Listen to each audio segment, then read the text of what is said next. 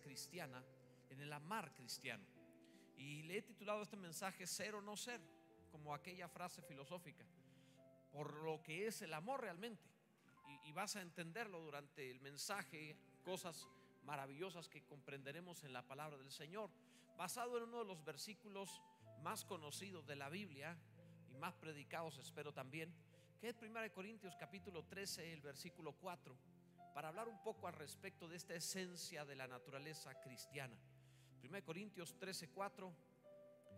Vamos a leerlo todos en voz alta. Recuerda que la palabra de Dios, conforme el consejo divino, se debe leer en voz audible, en voz alta. Dice la palabra 1 Corintios 13, 4, el amor es sufrido, es benigno.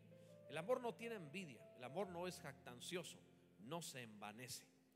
Saben, usé esta frase de ser o no ser eh, basado en aquel monólogo que hace Hamlet en la, en la eh, obra de William Shakespeare, eh, eh, que habla acerca de la esencia del ser humano, pero yo enfocándolo más a la esencia del cristiano, en este sentido de, de- del amor, que lo que es realmente el amor como esencia del cristianismo, lo que tiene y lo que no tiene, lo que es y lo que no es, y que este versículo lo expresa también, lo que es realmente el amor cristiano y lo que no es, lo que sí tiene y lo que no tiene también.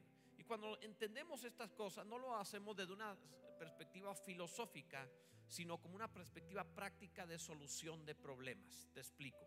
Cuando el apóstol Pablo escribe 1 Corintios 13, lo pone allí a partir de la resolución de problemas que estaba enfrentando la iglesia corinta. La iglesia de Corintio fue una iglesia que experimentó más problemas que cualquiera otra de las iglesias registradas en las escrituras, en las cartas del apóstol Pablo. Eh, el apóstol hace referencia a esta iglesia con problemas de todo tipo. Estaban divididos en fracciones, peleados entre sí, había severa murmuración interna, pecados que dice Pablo ni aún se nombra entre los gentiles las cosas que pasaban entre los creyentes de Corinto. También estaban eh, en un conflicto tal por doctrinas y tenían problemas doctrinales importantes, excesos en cuanto a las cosas que realizaban. La Biblia dice que se ponían borrachos en la cena del Señor. Imagínate nada más eso, o sea, estaba grave. Una iglesia en severos problemas. Y como solución a todos los problemas de la iglesia, el apóstol Pablo pone el capítulo más extraordinario sobre lo que es realmente el amor. O sea, la solución para todos los problemas de los seres humanos es el amor. El poder entender y cómo vivir el amor es la solución a todos los problemas humanos. Hoy lo vamos a ver, por eso quiero hablarte de eso.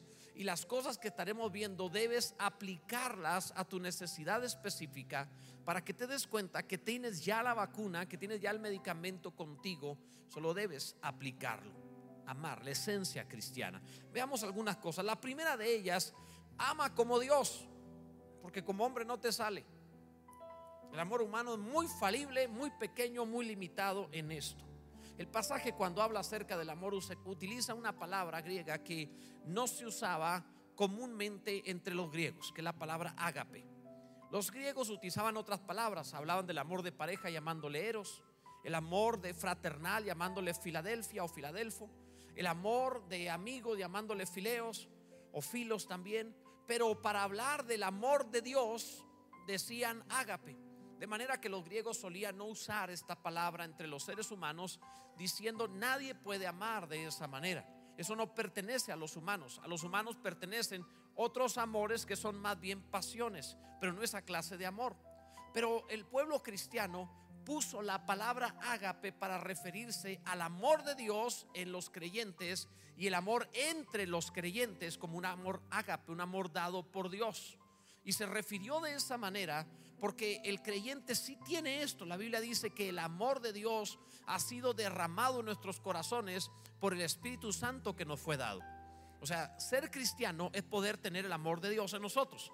Si no puedes amar de esa manera, no es cristiano. El amor de Dios ha sido derramado en nosotros. Puedes hacerlo, puedes amar de esa manera.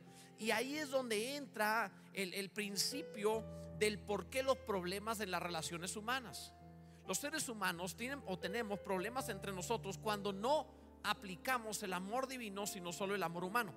Si en un matrimonio mantienes el amor solamente eros de pareja y no le pones el amor ágape, vas a tener severos problemas. en todas las relaciones humanas, sea familia, sea de negocios, de lo que sea, el problema radica en que hemos descendido la calidad de amor con el cual nos hemos relacionado. Y tenemos que regresar a la esencia cristiana para no amarnos humanamente, sino amarnos con la naturaleza que Dios ha puesto dentro de nosotros por el Espíritu Santo. Bendito sea Dios. Esto es natural, esto no es algo difícil. Si no puedes, repito, no eres cristiano. Es algo, esto es lo normal. Vamos a eh, explicarlo de otra forma. Mira, en México tenemos fama de arreglar todo con un alambre. Yo creo que arreglamos todo con alambre o con tape. Son las dos cosas que usamos para arreglar cualquier cosa. Todavía te encuentro otra vez vi un automóvil que traía vidrios, bueno, no traía vidrios, traía tape. Traía hule pegado con tape. Y por la, la calidad del tape estaba desde hace un buen rato, ya hace unos meses. Pero no solo eso, también tenía la defensa amarrada con alambre, como que se había caído y estaba amarrada con alambre. Yo dije, Transformers sí existen, sí hay, aquí andan entre nosotros. Entonces es, extraño ver eso porque me imagino que el dueño de ese automóvil, cuando puso ese alambre, lo hizo provisionalmente. Cuando pegó ese hule en la ventana sustituyendo el vidrio, que seguramente le quebró a lo mejor el mismo accidente, lo hizo también mientras podía poner la ventana. Pero ese por mientras se transforma en para siempre. Y te habrás topado que el ser humano así es, mexicano así es. ¿Para qué lo cambio si el alambre aguanta? Si todavía resiste, ¿cuál es el problema, verdad? Y entonces soluciones temporales se transforman en cosas permanentes. Pero nunca el automóvil va a estar bien. Nunca va a funcionar de la mejor manera. Nunca va a poder ser lo que fue porque no se le ha dado la pieza correcta, no se le ha atendido de la manera correcta, de la manera adecuada. Entiendo las necesidades financieras, pero más allá de las necesidades financieras existe también un problema cultural en este sentido de no arreglar las cosas bien. Creo que como creyentes debemos arreglar las cosas lo mejor posible en la medida de las posibilidades. Sin embargo, esto lo pongo de ilustración para hablarte de verdades eternas. Cuando tu matrimonio, cuando tu trabajo, cuando tu relación de amistad se daña, se afecta, no uses alambres o tape. Trata de arreglarlo mediante el amor humano. Tratamos de, hacer cosas mediante situaciones humanas. Y tenemos el famoso échale ganas como una manera de solución. Échale ganas no soluciona nada, no dice nada, no resuelve nada. Pero eh, es, es como una forma de decir, ponle ganas al amor humano. Eso no va a solucionar, es un tape. Va a volver a fallar, va a volver a meterse en problemas, va a volver a haber conflictos, va a volver a haber situaciones difíciles. Necesita la pieza correcta. La pieza correcta es el amor que Dios ha derramado en nuestros corazones. Esa es la pieza correcta. La naturaleza de Dios puesta en nosotros. Esa es la pieza correcta. El poder de Dios en nosotros. Esa es la pieza correcta. La intervención divina en nosotros. Eso es lo correcto. Entonces el pasaje cuando nos habla de esto no usa el amor de los hombres, usa el amor de Dios en nosotros. Relacionémonos de esta manera, pastor, ¿cómo le hago? Solo sé lo que eres cristiano. Solo sé lo que eres hijo de Dios. Solo compórtate de manera normal, natural, de acuerdo a tu nuevo diseño en Cristo Jesús. Bendito sea Dios. Ahora, en segundo lugar, ama en forma resistente. Te voy a explicar qué es este ágape. Ama en forma resistente. Basta de delicados. De veras, amados, el amor, dice el pasaje, el amor es sufrido. Esta palabra, el amor es sufrido, en el lenguaje bíblico no significa que si amas estás sufriendo. El pasaje o la palabra lo que significa es, si amas, soportas, aguantas, tienes resistencia. Eres alguien que puede resistir. Esto es lo que significa la palabra sufrido. De hecho, es un término que se traduce como tiene un gran espíritu o tiene un espíritu largo. Interesante definición. Así es como la palabra griega significa. Si la traducimos a un buen mexicano es aguanta bastante el amor de Dios en nosotros aguanta mucho, aguanta bastante. Y no es el aguante de estoy todo amargado y sufriendo, pero aquí sigo. No, no, no, es no me afecta, no me daña, no me lastima, no me hiere. Estoy feliz porque puedo tener el amor de Dios en mí, bendito sea Dios. No me ha deformado, no me ha hecho daño, sigo bien, gloria a Dios. Amados, esto es resistencia. Resistes conforme amas. Y resistes mientras estás amando.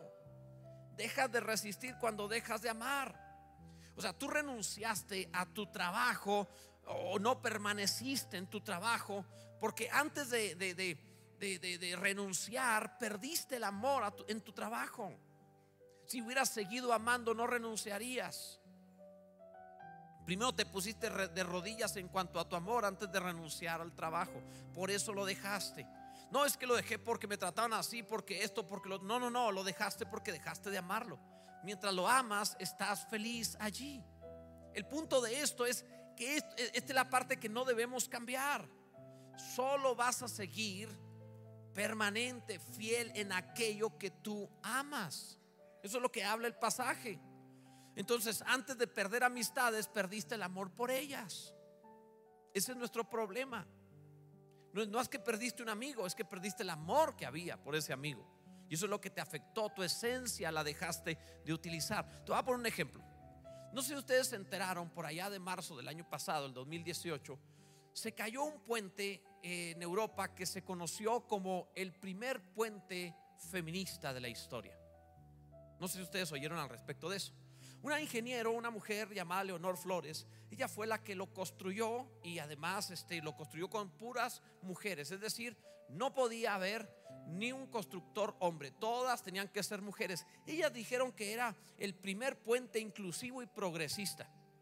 Costó 14 millones de dólares. Bueno, le llamaban puente, pero no era puente, en realidad era un, un cruce peatonal. Que costó 14 millones de dólares y que lo hicieron solo mujeres en el diseño y en la construcción, albañiles mujeres, nada más. Prohibieron contratar a un hombre, no debía ser. Decían que, eh, que, la razón de esto era para que fuera un puente políticamente correcto contra el machismo heteropatriarcal. O sea, de verdad, esto fue, no, lo, no lo dijeron críticos, no, ellas lo dijeron. Así que construyeron el puente, quedó listo. Pero en, el diseño modificaron algunas cosas, dijeron, tiene demasiadas columnas y eso es como símbolo